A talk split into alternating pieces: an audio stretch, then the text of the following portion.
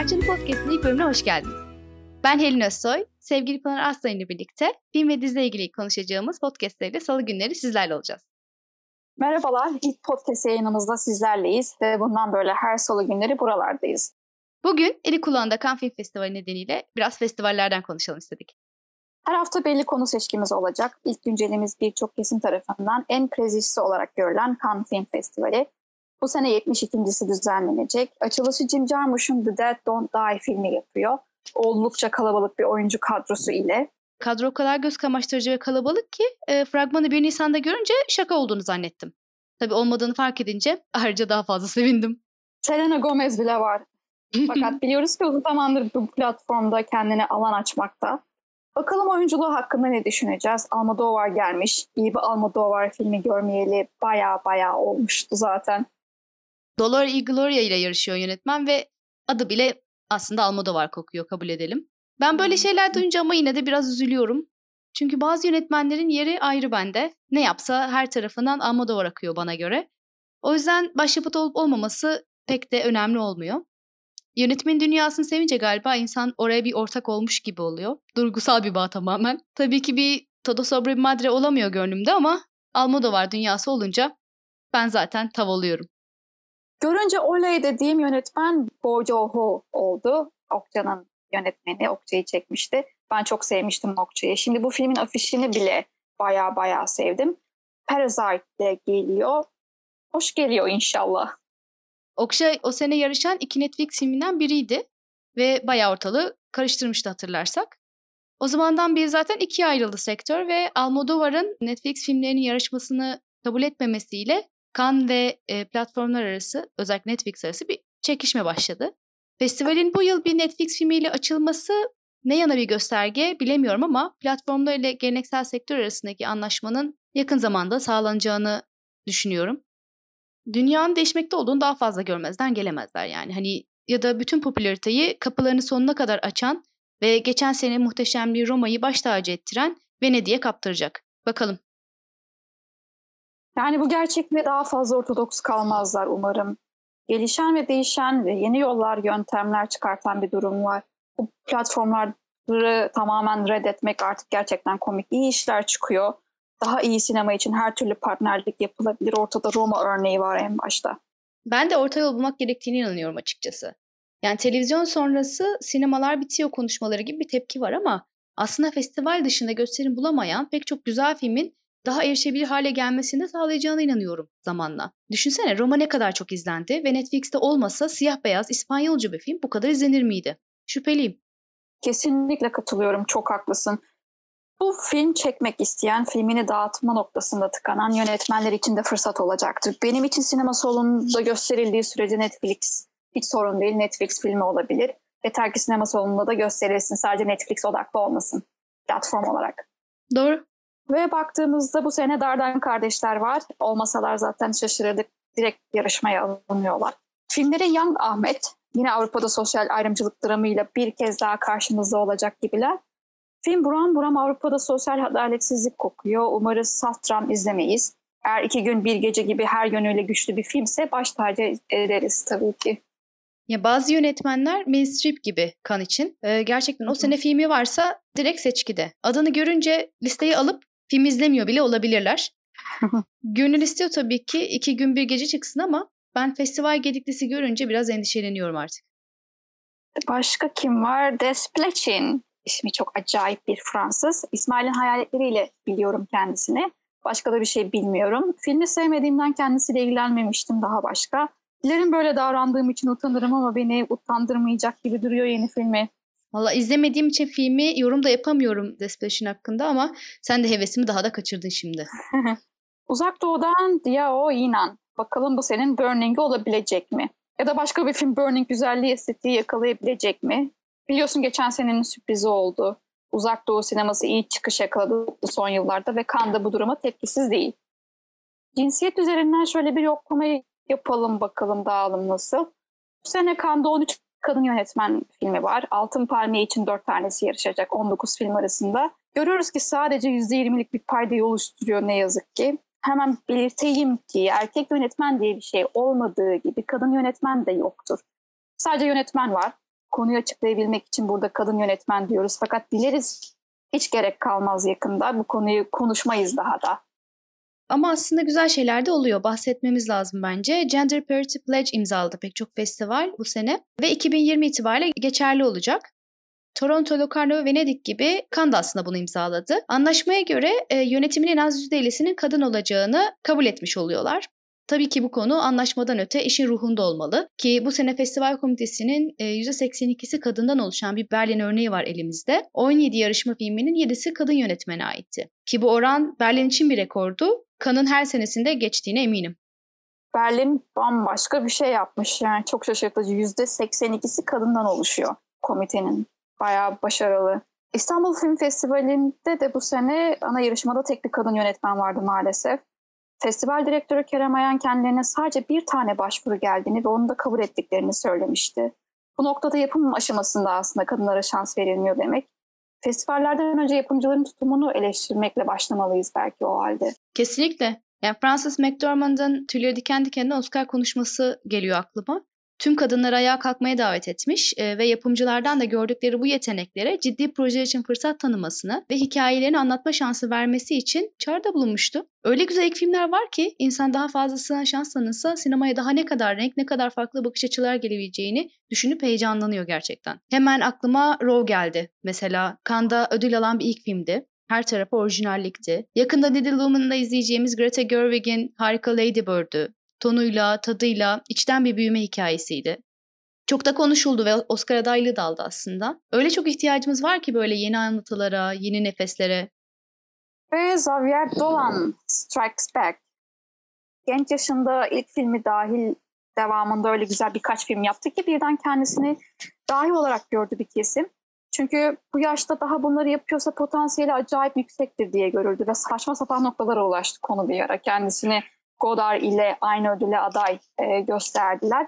Yani gerçekten pes yani. Son filmlerini Xavier Fan Club bile başını yana sallayarak izledi çok büyük ihtimalle. Çünkü ciddi anlamda hiçbir şekilde takdir toplamadı filmleri ve fakat genç her an herkesi şaşırtabilir. Ben ondan bir şey bekliyorum. Neden olmasın?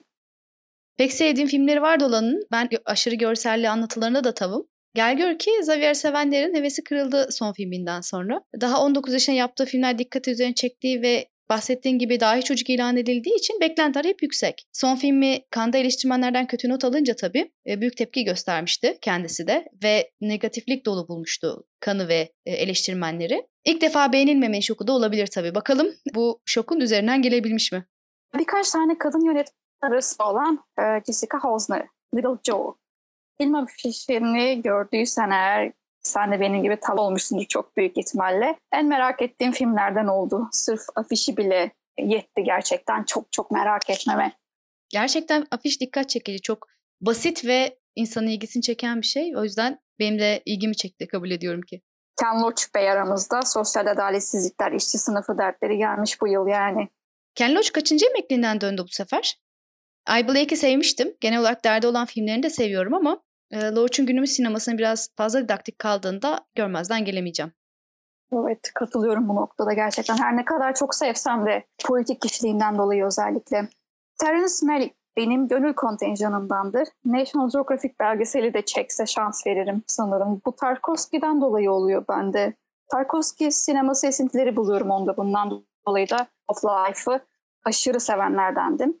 A Hidden Life biraz da olsa Tree of Life esintili ise beni büyülemeye yetecektir açıkçası. Yeni bir Tree of Life bekleye bekleye tabii harap oldu bir sinefil nesil. Kleber Mendoza Filho ve Dornelles Bacurau. İki kişilik film. Önceki yıllarda Aquarius ile yarışmadaydı Filho. O yıl çok beğendiklerimdendi. Güney Amerika'dan bu sefer nasıl bir iş ile geldi merak ediyorum. Aquarius'u ben de çok beğenmiştim. Umarım onun kadar kuvvetli bir film izleriz. Aquarius'un toplumsal dertlerini ana karakterin odağından çıkartmadan çok doğal bir şekilde mesajlarını verişi e, gerçekten gönlüm çalmıştı. Sonia Braga'nın da harika oyunculuğunu unutmamak lazım. İzlemeyenler varsa kesinlikle tavsiye edilir. Sonia Braga başroldeki kadındı değil mi? Aynen. Cornelio Palimbo daha önce altın kamera almış. Tek bildiğim şey bu. The Whistler ile yarışmada. Onu bilenler bayağı sıkı takip ediyorlar. O yüzden yarışmada olmasından dolayı çok mutlular ama açıkçası benim e, tanıdığım bir isim değil. Ama bir festival Cooper'siz olur muydu? Hiç. Tabii ki olmaz. Ira Sachs de Frankie filmiyle Isabel Huppert başrolde. En son Greta'da izledik kendisini. O psycho karakterine bayılmıştım. Filmi de genel olarak sevmiştim. Türüyle dalga geçen her filmi severim. yani. O yüzden bayağı iyiydi. Kesinlikle. Ve Hubert'siz bir kan festivali de zaten düşünmek gerçekten zor. Karlavi kariyerine rağmen sürekli risk almaktan çekinmiyor Hubert ve onu görünce bu yüzden de heyecanlanmamak elimizde değil. Hatırladığım benim Mrs. Hyde var mesela. Geçtiğimiz yıl festivalde oynamıştı. Gerçeküstü öğeleri de kullanan, aslında birazcık Dr. Jekyll and Mr. Hyde'ı bir araya getiren oldukça farklı bir filmdi ve sadece farklılığıyla bile beni yakalamıştı. Ve herkes var da kim yok? Ee, Once Upon a Time in Hollywood yok. Kaç yıldır Tarantino yoktu zaten festivalde. Olsaydı gerçekten hoş olurdu. Kurguyu yetiştirememiş o yüzden festivale alınmamış. Ama bilmiyorlar mıydı acaba tarihin işte 14 Mayıs'ta başlıyor festival ve e, yetişemeyecek miydi acaba en baştan? Neden böyle oldu bilmiyorum. Ama sistem içerisinde nasıl bir prosedür yürüyor tabii biz bilmiyoruz. Ama olmasını çok istediğimiz için acaba festival yetkilileri mi kabul etmedi bir sorundan dolayı diye merak ediyorum. Herhalde değildir aslında. Belki de mükemmeliyetçiliği tutmuştur Tarantino'nun. Tam istediği gibi bir edite varamadıysa filmini göstermek istememiş de olabilir. Bu senin en merak ettiğin filmlerinden tabii ki. Merak etmek için Tarantino adı yeterli. Bir de üstüne oyuncu kadrosu ve fragman beklenti iyice yükseltiyor. Temmuz ayında bir vizyonda olacak. Gelsin de Tarantino konuşalım bir bölümde bence. Evet süper olur. Kan seçkisini konuştuk. Kimler Palme d'Or için yarışıyor biliyoruz. Elbette kanın afişlerini her sene deli gibi merak ederiz. Galiba en özel afişleri bu seneki oldu. Geçtiğimiz aylarda kaybettik canımız, ciğerimiz, biricik annesimizi. Kısa süre sonra festival annesi daha 26 yaşındayken çektiği ilk filmin yapım aşamasından bir enstantane kullanıyorlar bu sene. Gerçekten çok müthiş. Hatırlıyorsun altyazı geçen yaz vardı dosyası yapmıştı ve dergi kapağı da bu görüntüydü. Çok hoş bir tesadüf oldu böylece. Varda'nın fotoğrafı öyle sınır tanımaz, öyle sinema aşkı dolu ki yani benzer seçim yapmış olmalarına şaşırmak zor. Kan afişini görünce insanın kalbi pırpır ediyor. Varda gibi iç ısıtan bir afiş olmuş. Ben de bayıldım. Varda yaşayan en önemli sinemacıydı. En çok hakkı yenendi de maalesef. İlk filmleri devrim niteliğindeydi. Fransız yeni dalga akımı onunla başladı ve gariptir ki ne 60'larda ne de sonrasında filmleri Godard filmleri gibi değer görmedi.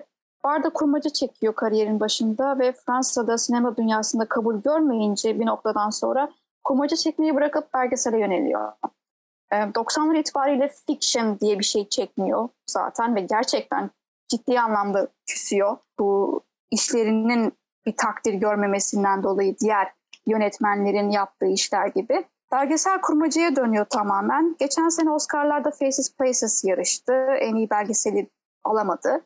Oscar onu başka bir ödülle onurlandırdı aslında. Şu ana kadar 13 kişi almış bu verilen Anri ödülünü. İlk kez bir kadına verdiler geçen sene. Agnes'i en son Berlin Film Festivali'nde gördük. 90 yaşında yine şahane bir işle. Varda Bay Agnes. Biz İstanbullular bayağı şanslıydık ki sinematek gösterimleri dahilinde haftalarca Agnes izledik. Son filmini de gördüm. Son sahne gibi bu dünya kadrajından çıktı. Ve onu seçki için bizlere yolladığı videoyla hatırlayacağız. O kadar tatlı bir mesaj yollamıştık ki parçasından. Evet gördüm ben de o da gerçekten çok tatlıydı. Yani Faces Places'le Oscar'ı da alamadı e, belki ama aslında Varda için bir dönüm noktası oldu. Genç sokak sanatçısı GR'la işbirliği yapması genç nesille bağ kurmasına sebep oldu ki buna ben de dahilim. Yani daha önce sadece Cleo 9 to 5'ı izlemiştim ama Faces Places sonrası bulduğum her Varda filmine atlar oldum. Ki senin kadar şanslı olamadım çünkü perdede izleyemedim ama böyle fırsatların oluşması buruk bir sevinç de yaratmıyor değil insanda. Evet, burukluk demişken taze biten İstanbul Film Festivali'ni unutmayalım bence. Beni hüzünler sarıyor tabii düşününce. Çünkü 10 yıldan uzun süredir ilk defa kaçırdım festivali. Üniversiteye başladığımdan beri benim için bahar demekti festival gerçekten. Baharın başlangıcı sayıyordum ve en sevdiğim etkinliğiydi yılın. Nasıldı festival anlat bari de öyle sarayım yaralarım Pınar. Bu yılı bayağı sevdik. Benim top 3'üm High Life Border ve If Beale Street Could Talk oldu. Çok merak edip de göremediğim çok film oldu aslında iş programından dolayı. House of Hummingbird izlemek isterdim. Lynn Ramsey başkanlığında ödül alan film oldu. İzleyenler çok başarılı buldu. Jürinin gözünden kaçmaması güzel olmuş. Ancak Lynn Ramsey böyle bir filme de değer verip de ödüllendirildi diyenler de oldu. Umarım vizyon şansı olur da bizler de perdede görürüz. Festivallerin sevdiğim tarafı özel gösterimleri. Kubrick, Olmi ve Ramsey'i izleme şansı oldu bu sene. Ratcatcher inanılmaz iyi bir filmmiş. Çok mutluyum ki perdede görmüş oldum film festivali sayesinde. Kubrick filmlerini de büyük ekranda izlemek muhteşem olmalı. Stanley Kubrick yılıydı ve 13 filmi de gösterildi. Hatta kendisinin asla beğendiği, bir daha yüzüne bakmadığı ilk filmi de var. Hatta şöyle söylediğini de biliyoruz Fear, Fear and Desire için. Amatör işi bir sinema egzersizi onun için. O yüzden de gösterimlerini bizzat engellemeye çalışmış zamanında. Muhtemelen yaşasaydı İstanbul Film Festivali'nde gösterimini asla istemezdi. Engellemek için her şeyi yapardı çok büyük ihtimalle. Ben Barry Lyndon izledim. İyi ki de izledim. O sinematografiyi büyük ekranda görmek bambaşkaymış.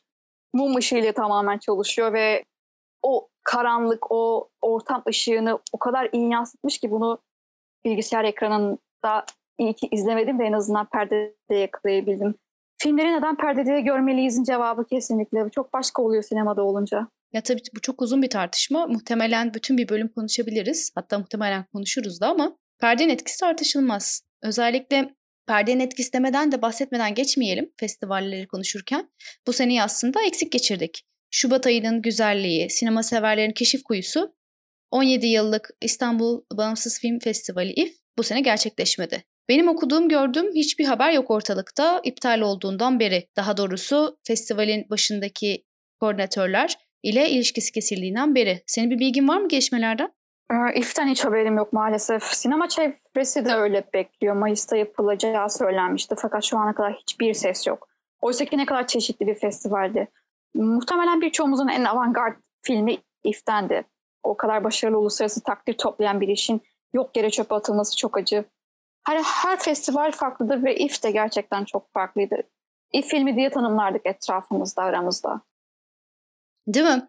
Herkesin bir aklında kalan İF filmi vardır mutlaka. O zaman umuyoruz güzel festivalimiz daha da güçlü geri döner. Belki başka isimlerle. Festivaller sinema dünyasının en güzel renkleri. Bizi tekerleşen sinemada göremediğimiz filmlerle buluşturan, filmlerin daha çok insan ulaşması için kapılar açan, eski klasiklerle de sinema severleri bir araya getiren iple çektiğimiz etkinlikler. Umarım değerleri de daha çok bilinir. Bize dinleyenlere çok teşekkür ederiz bu festival sohbetimizde. Yeni bölümler için bizi takipte kalın. Herkese çok teşekkürler. Görüşünceye dek.